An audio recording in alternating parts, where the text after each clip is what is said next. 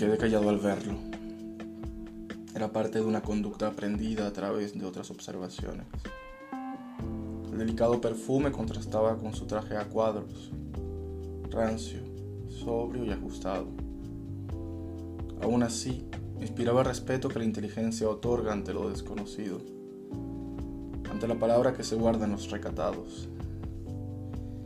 Quizás para calcular los movimientos de los demás. El anacronismo de la palabra y la acción puede ser una estrategia o una carencia. En ambos casos, no se le puede tratar como una emboscada. El impulso o la sorpresa son inútiles ante quien le ha ganado unos segundos al pensamiento. Es así como terminé por guardar silencio. Era fácil mirar la estampa labial en su calva y al mismo tiempo simular que se le estaba prestando atención sus palabras, a su silencio, a su señorial manejo del ritmo y del tiempo.